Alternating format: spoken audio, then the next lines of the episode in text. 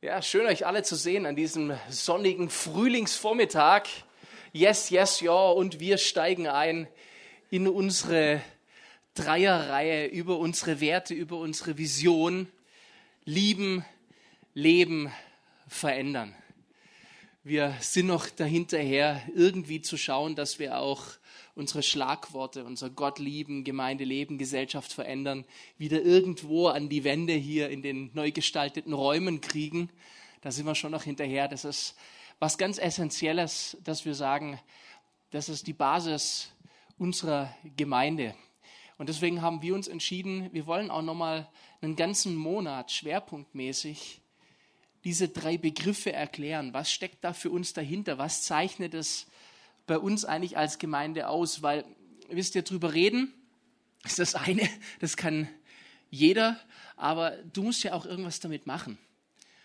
Und wir werden diese jeweiligen Themen, die jetzt an den Sonntagen als Predigttitel sein werden, also nächsten Sonntag dann Leben, auch immer am Donnerstag in der Woche darauf bei einem 1, 2, 3 Treffpunkt vertiefen. Also hiermit gleich ganz herzliche Einladung an euch alle, nächsten Donnerstagabend am 7. April um 19.30 Uhr hier in den Räumen.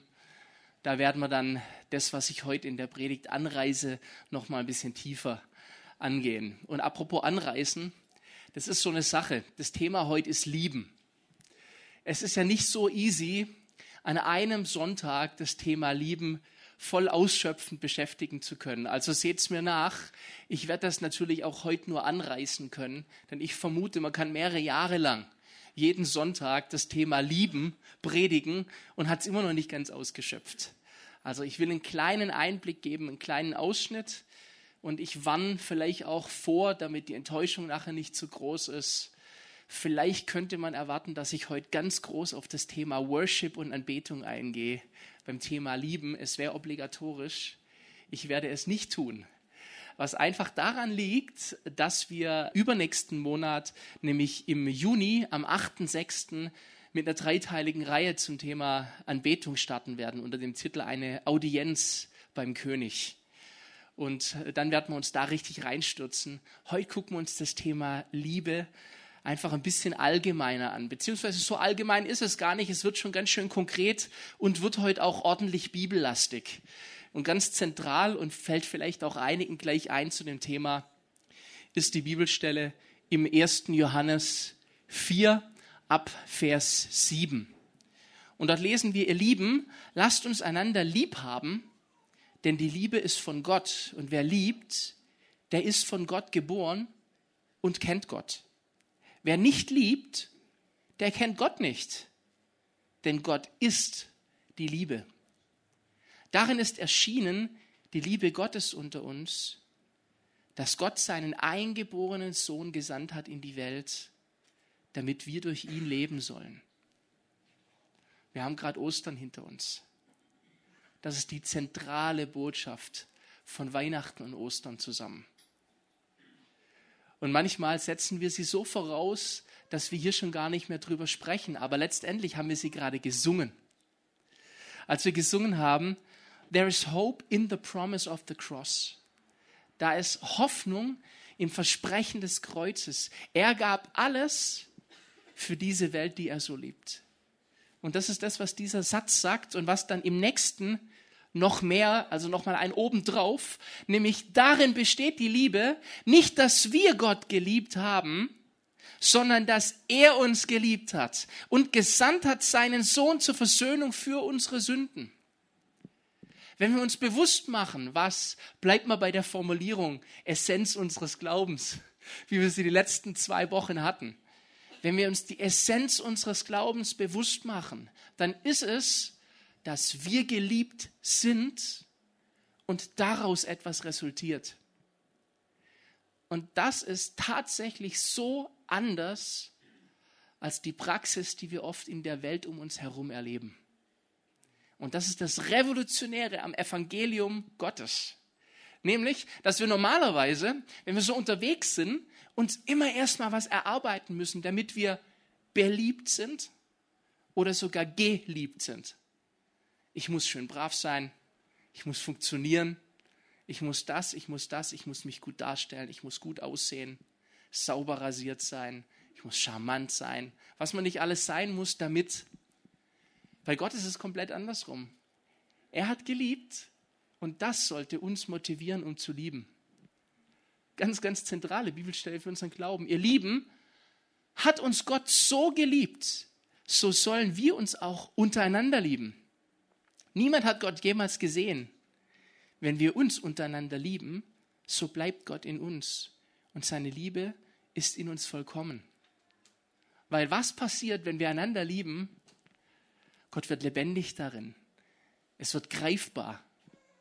Liebe kann so unfassbar abstrakt sein. Sie wird besungen in der Popmusik seit Jahrzehnten. Und manchmal ist es so unfassbar abstrakt. Aber indem wir weiter lieben, bleibt es nicht abstrakt, sondern wird total praktisch und erlebbar. Daran erkennen wir, dass wir in ihm bleiben und er in uns, dass er uns von seinem Geist gegeben hat. Das haben wir gerade gesungen. Die Atmosphäre ändert sich, denn der Heilige Geist Gottes ist da. Und wir haben gesehen und bezeugen, dass der Vater den Sohn gesandt hat als Heiland der Welt. Wer nun bekennt, dass Jesus Gottes Sohn ist, in dem bleibt Gott und er in Gott. Jesus Christus ist Gottes Sohn. Das ist die Basis. Und wir haben erkannt und geglaubt, die Liebe, die Gott zu uns hat. Gott ist die Liebe. Und wer in der Liebe bleibt, der bleibt in Gott und Gott in ihm. Darin ist die Liebe bei uns vollkommen, dass wir Zuversicht haben am Tag des Gerichts. Denn wie er ist, so sind auch wir in dieser Welt. Ich finde es so spannend, dass Gericht und Liebe hier in einem Satz genannt wird. Denn oft, ich, ich sage es ganz ehrlich, haben wir auch als Gläubige die Tendenz, dass das Gericht alle Liebe auslöscht bei uns. Auch über andere Menschen. Jemand tut was, was nicht in mein Raster von so muss es sein passt. Und dann stehen in uns, auch heute, 2016, in Deutschland, kleine Pharisäer auf, die darauf hinweisen wollen, dass das aber nicht so korrekt ist, wie der das gemacht hat.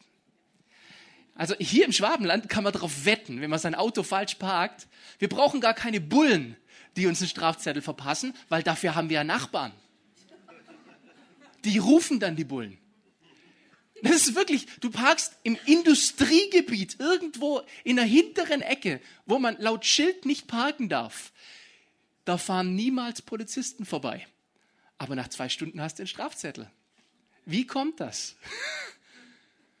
Warum? Und das ist, ich weiß nicht, was das in uns ist, aber dieses Richten, das können wir so gut. Und ich bin so dankbar, dass hier in einem Satz Richten und Liebe steht, weil hier nämlich eigentlich steht, wenn Gott einen Vorrang hat, dann fokussiert er sich auf die Liebe. Und die ist sehr gnadenvoll. Und ich glaube, das sollten wir auch oft unter uns, untereinander, aneinander und auch am nächsten einfach noch viel mehr auch ausleben, dass wir Zuversicht haben, weil die Liebe so stark ist. Furcht ist nicht in der Liebe, auch nicht Furcht vor Gericht, wenn wir mit Gott zusammen sind, weil wir letztendlich doch nur Schiss haben, dass wir eines Tages durchfallen könnten bei ihm, dann ist es nicht die richtige Motivation. Auch wenn ich weiß, dass es Prediger gibt, die auf diese Art auf Menschenfang gehen. Es ist aber nicht das, was Gott sich gedacht hat. Die Motivation muss eine andere sein. Furcht ist nicht in der Liebe sondern die vollkommene Liebe treibt die Furcht aus, denn die Furcht rechnet mit Strafe. Da sind wir wieder beim Gericht. Wer sich aber fürchtet, der ist nicht vollkommen in der Liebe. Wie könnten wir vor Gott noch Angst haben, wenn wir zutiefst wissen, er liebt mich? Dann mache ich mir doch über eine Strafe keine Sorgen mehr, weil ich weiß, unterm Strich, der liebt mich. Ich habe so die Hoffnung, dass meine Töchter unterm Strich wissen, egal was sie falsch machen, der Papa liebt mich. Und wisst ihr, wenn ihr in mein Herz schauen könntet, wenn meine Mädels mal Bockmist gebaut haben, ich würde von meinem Herz her am aller, allerliebsten nie strafen und nie Konsequenzen folgen lassen, sondern meine Liebe ist immer stärker. Manches Mal, selten, merke ich, dass die Lektion jetzt gut ist, eine Konsequenz folgen zu lassen. Aber die Liebe macht es manchmal so, dass ich eine meiner Töchter dann anscheißen kann mit, was du gemacht hast, jetzt musst du mit den Konsequenzen leben und mich dabei umdrehe und kurz denke, aber du musst. und ich glaube, dass wenn Gott uns, der er uns liebt, manchmal auch Konsequenzen tragen lässt, trotzdem seine Liebe niemals aufgehoben ist. Und auch eine Konsequenz von der Liebe motiviert ist. Lasst uns lieben, denn er hat uns zuerst geliebt. Wenn jemand spricht, ich liebe Gott, oh, ich liebe Gott, und hasst seinen Bruder, der zugegebenermaßen auch ein Depp ist, der ist ein Lügner. Denn hier steht nicht, wenn jemand sagt, er liebt Gott und hasst seinen Bruder, in Klammer, außer der ist ein Depp, sondern hier steht bedingungslos. Die Liebe, die du empfangen hast, die gibt mal besser weiter. Denn wer seinen Bruder nicht liebt, den er sieht, der kann nicht lieben, den, den er nicht sieht. Ist logisch, oder? Gott sehen wir nicht. Und wir singen hier, wir lieben dich, Herr. Aber mein Bruder ist ein Schmock. Und dies Gebot haben wir von ihm, dass wer Gott liebt, dass er auch seinen Bruder liebe. Anders formuliert, was bringt es, wenn ich vor Entzückung sonntags in der Anbetung tanze und mich drehe und direkt danach gehe ich raus und scheiß meinen Bruder an. Dann trägt es keine Frucht. Und wisst ihr, dass so aufrichtig dieses Verliebtsein an Gott in Anbetung, das ihm, wir verstehen uns hier nicht falsch, unbedingt immer gebührt. Aber wenn es dann keine Frucht trägt in unserem Alltag, dann mindert das sehr die Freude, die es Gott macht. Das ist was, wo ich sage, als jemand, den ihr sonntags öfter verzückt Anbetung leiten seht, als Predigen hört, was ich mir anziehen muss. Peter, deine Begeisterung in der Anbetung, die lebt dann bitte aber auch im Alltag und direkt danach. Ihr alle kennt das hohe Lied der Liebe im 1. Korinther 13. Dort heißt es, wenn ich in den Sprachen der Menschen und der Engel rede, aber keine Liebe habe, so bin ich ein tönendes Erz geworden und eine schallende Zimbel was nichts anderes heißt wie viel Rauch um nichts. Das heißt, viel Krach machen und es gibt kein Fundament, keine Kraft darin, nichts, was lebt. Und das wünsche ich mir nicht. Das will ich nicht. Ich habe eine Bibelstelle, die ganz eng verwandt ist mit dir aus dem ersten Johannesbrief. Und das ist aus dem Johannesevangelium, Kapitel 15 ab Vers 9. Auch diese Stelle werden die meisten von euch kennen. Wie mich mein Vater liebt, sagt Jesus, so liebe ich auch euch. Bleibt in meiner Liebe. Ein ganz aktiver Schritt, der erfordert ist. Vielleicht sogar impliziert, ich weiß, ihr habt die Tendenz, euch daraus zu entfernen. Warum sonst sollte Jesus das sagen?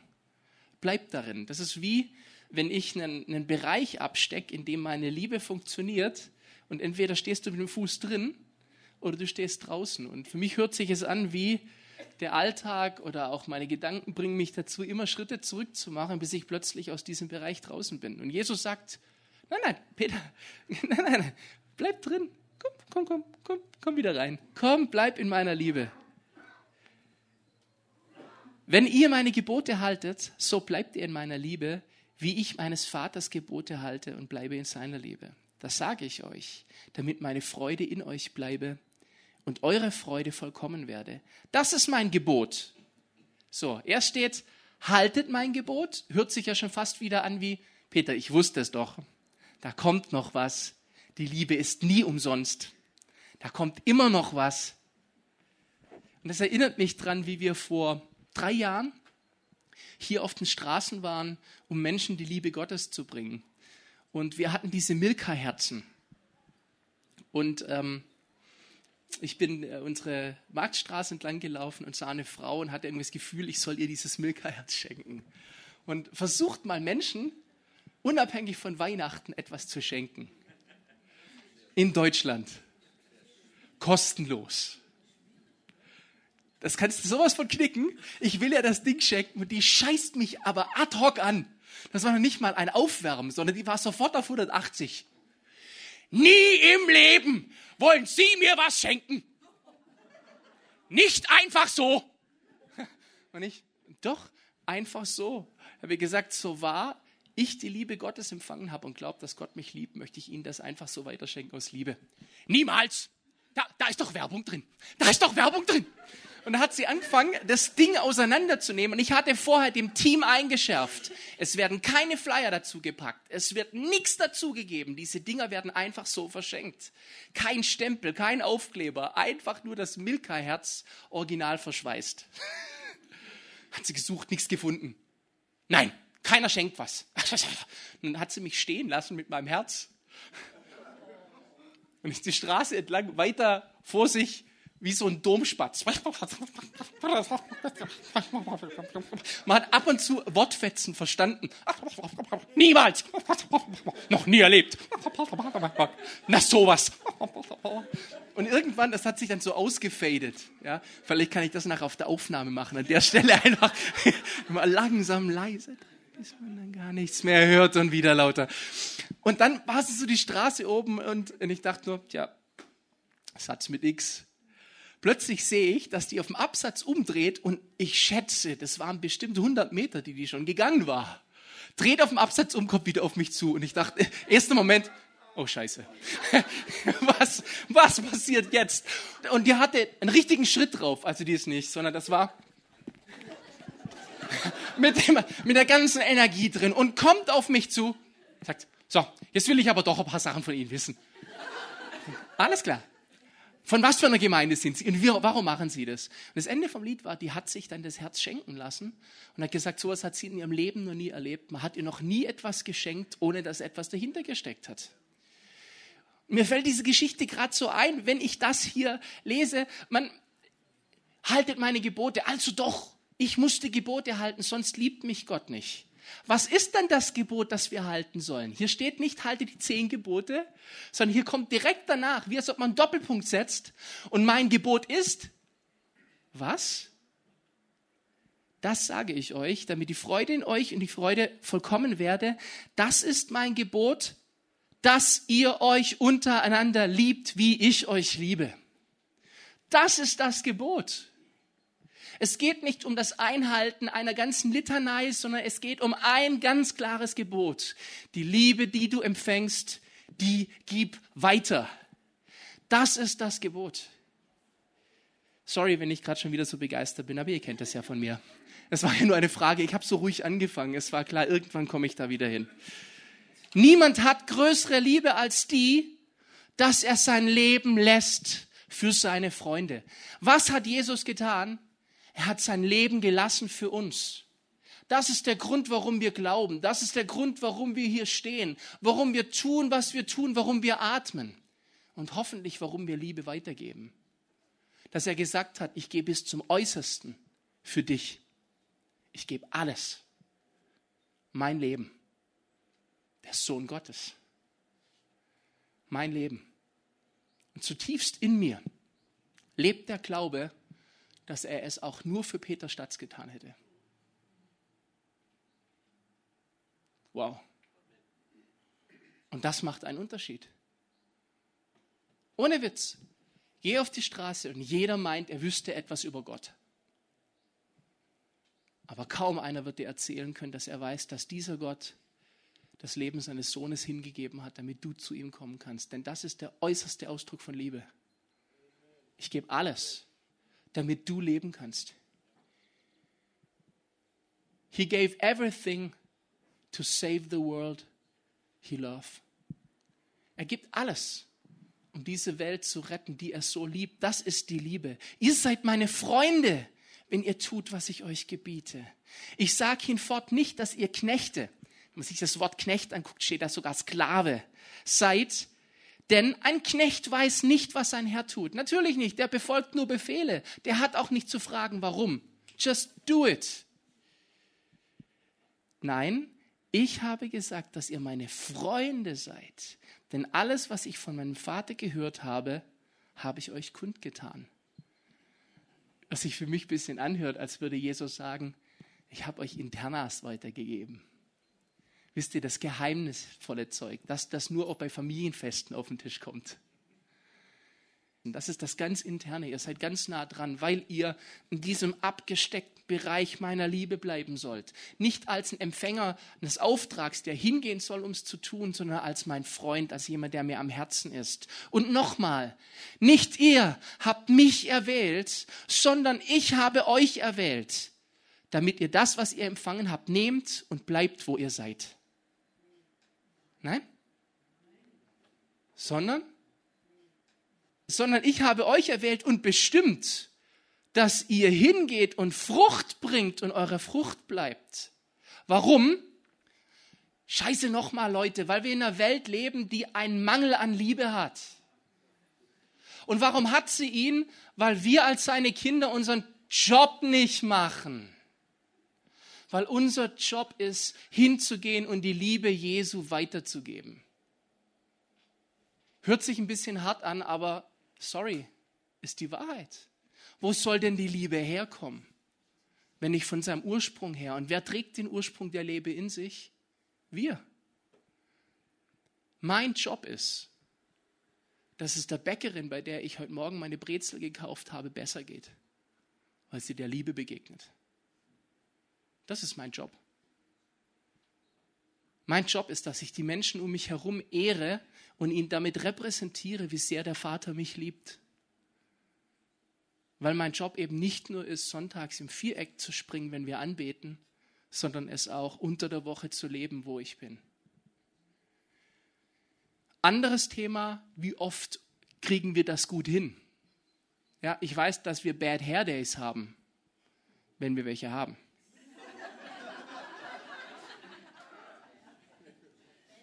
Aber manche von uns treffen doch eigentlich die Entscheidung gar nicht oder wissen nicht, dass es ihr Job ist, das unter der Woche zu leben. Und dann können wir es auch nicht anpacken. Deswegen spreche ich so deutlich darum, denn das ist meiner Meinung nach die Essenz unseres Glaubens. Ich bin geliebt und mein Job ist lediglich, diese Liebe weiterzugeben, damit sie Frucht bringt und die bleibt. Ich glaube, eine von Jesu Liebe motivierte Liebe, die ich weitergebe, wird ein Samen sein, der Frucht bringt, auch wenn ich es nicht sehe. Auch wenn, Entschuldigung, ganz downgeseist, es nur ein freundlicher Spruch gegenüber meiner Bäckerin ist. Weil die Motivation aus der Liebe Gottes heraus ist eine andere Motivation als reine menschliche Ethik. Ich weiß, Menschen können miteinander auch höflich umgehen. Menschen können auch lieben, aber die Liebe, die aus Gott resultiert, wird eine andere Liebe sein, die einen anderen Impact hat. Davon bin ich ganz fest überzeugt. Damit, wenn ihr den Vater bittet in meinem Namen, er es euch gebe, das gebiete ich euch, dass ihr euch untereinander liebt. Nochmal, auch am Ende dieses Abschnittes. Das ist das, was er uns gebietet, als unsere Freunde. Liebt euch untereinander. Phil Wilson hat mich am Karfreitag inspiriert indem er diese uns alle sehr bekannte Bibelstelle, das hohe Lied der Liebe, 1. Korinther 13, nochmal ausgepackt hat. Und ich denke, die meisten von uns werden das Ding mehr als auf dem Schirm haben, vielleicht sogar diesen Stöhneffekt haben, wenn es wieder heißt, 1. Korinther 13. Das hast du spätestens, wenn du als Pastor über 1. Korinther 13 an der Trauung predigst. Dann ist so alle, yay. Aber ich habe das mal zusammengeschrieben, und das ist schon ganz schön cool, was die Liebe alles ist. Langmütig, gütig, nicht neidend, tut nicht groß, sich nicht aufblähend, die Liebe benimmt sich nicht unanständig, sucht nicht das eigene. Und jetzt macht es, was der Phil gemacht hat. Tauscht das Wort Liebe ist gegen Jesus ist aus. Und ich finde schon, dass da eine Kraft drin steckt. Jesus sucht nicht das Seine, er lässt sich nicht erbittern, er rechnet Böses nicht zu. Jesus freut sich nicht über die Ungerechtigkeit, er freut sich mit der Wahrheit. Jesus erträgt alles. Ich finde, das hat er in seiner Passion bewiesen. Jesus glaubt alles, hofft alles, erduldet alles und er vergeht niemals.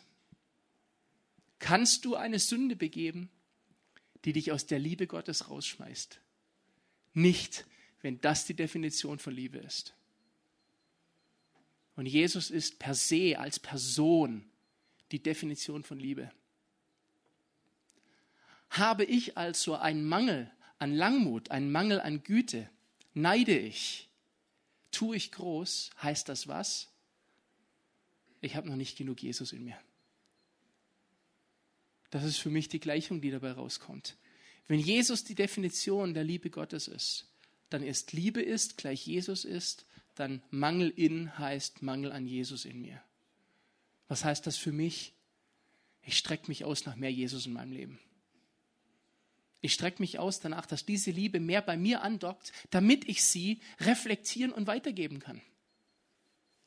Wisst ihr, wenn ich an Schulen unterwegs bin, was ich ja immer noch tue, auch dieses Frühjahr war ich äh, zum Beispiel in einer ganz großen Berufsschule mit 1800 Schülern. Berufsschulen sind immer super, weil äh, fühlt sich ganz ähnlich an wie in U-Haft. Also das ist wirklich, ich, ich war ein paar Mal in Stammheim und habe da Workshops gemacht und die Atmosphäre in der Berufsschule oder in Stammheim ist also bis auf Nuancen fast genau gleich und das Klientel auch. ist, ja, also ich, ich muss dazu erklären, damit es nicht ausgrenzend drüber kommt, ich fühle mich da ziemlich wohl. Also für mich war, ah ja, du arbeitest an der Berufsschule, ja, das war, es war klar, dass ich das heute wieder schaffen würde, Jona. Also ich war ja selber auch an der Berufsschule, weil ich auch mal was Anständiges gelernt habe. Ich war ja nicht nur immer Musiker oder Pastor, sondern ich habe ja einen handwerklichen Beruf gelernt und war selbst dreieinhalb Jahre in der Berufsschule. Und ganz ehrlich, sobald ich wieder an die Berufsschule komme, wird so ein heimeliges Gefühl in mir wach. Denn das war die schönste Schulzeit für mich ever. In den Pausen Basketball spielen und und rumrappen auf den Pausehöfen, das war super. Und es ist so, wenn ich in, in Urhaft Workshops gemacht habe im Gefängnis, dann die Leute reinkamen, war das immer so ein bisschen wie, hey Homies. Das war so, meine Freunde kommen rein. Wenn ich dann diesen äh, Schulen bin, dann erklären mir die Lehrer öfters vorher, vielleicht kannst du das äh, bestätigen, Jona, dass es ziemlich hartes Klima ist und dass die nicht so schnell was annehmen. Aber mein Ziel ist immer, wenn ich dort bin, dass äh, am Schluss die Liebe Gottes bei ihnen sichtbar wird. Ich lande immer am Ende meiner Einheiten beim Thema Respekt, so offiziell formuliert. Was heißt das praktisch? Und dann tue ich meistens ganz unverblümt erzählen, dass ich ja an Gott glaube und für mich deswegen Respekt immer ganz eng mit Jesus verbunden ist. Und es ist spannend, wenn man das sehr deutlich und dominant verpackt, dann sitzen alle immer drin und nicken nur, ja, das macht Sinn, ja, das, ist, das ist super. Also tatsächlich habe ich nahezu nie eine andere Reaktion, sondern immer, ja, das ist, das ist logisch. Und wenn wir schon bei Respekt sind, dann landen wir meistens bei Respect just a little bit. Und ich bin irgendwie Aretha Franklin sehr dankbar, dass sie dieses Just a Little Bit gebracht hat, wo ich dann immer frage, Leute, warum singt eine Frau wie Aretha Franklin Respect just a little bit? Ja, weil man nicht viel Respekt haben soll. dann denke ich, ja, okay, hat jemand noch eine Idee? Und meistens kommen wir drauf, dass zu viel Respekt oder zu viel Aktives die meisten überfordern würde und dass man mit ein bisschen anfängt. Dann sage ich ihnen, das ist gut, Leute. Respect just a little bit. Fangt mal mit ein bisschen an. Und dann bin ich immer bei Jesus und sage, wisst ihr, ich habe für mich den Anspruch, dass ich, wenn ich in der Bibel lese, Dinge lese, die mich herausfordern und ich möchte nicht nur schwätzen, sondern ich möchte es auch leben. Und Jesus sagt, liebe deinen Nächsten wie dich selbst. Was aber, wenn dein Nächster, also der neben dir, der volle Honk ist? Und dann kommt von denen immer viel Bestätigung. Ja, ist aber auch wahr, der Typ ist voll der Penner, echt. So, das machen die übrigens auch, der sitzt da neben ihm. Ja, das, ist, das ist kein Problem. Da, dann reden wir und ich bleibe da dran und sage, was heißt denn, lieb deinen Nächsten wie dich selbst? Und ich habe wirklich, ich gebe es euch ehrlich zu, lange diese Bibelstelle geknabbert. Warum kann Jesus sowas sagen? Lieb deinen Nächsten wie dich selbst. Bis mir bewusst wurde, da steckt eine Verhältnismäßigkeit drin. Und zwar, da steht drin, es gibt eine Formel. In dem Maße, wie du dich selbst lieben kannst, kannst du diese Liebe auch weitergeben.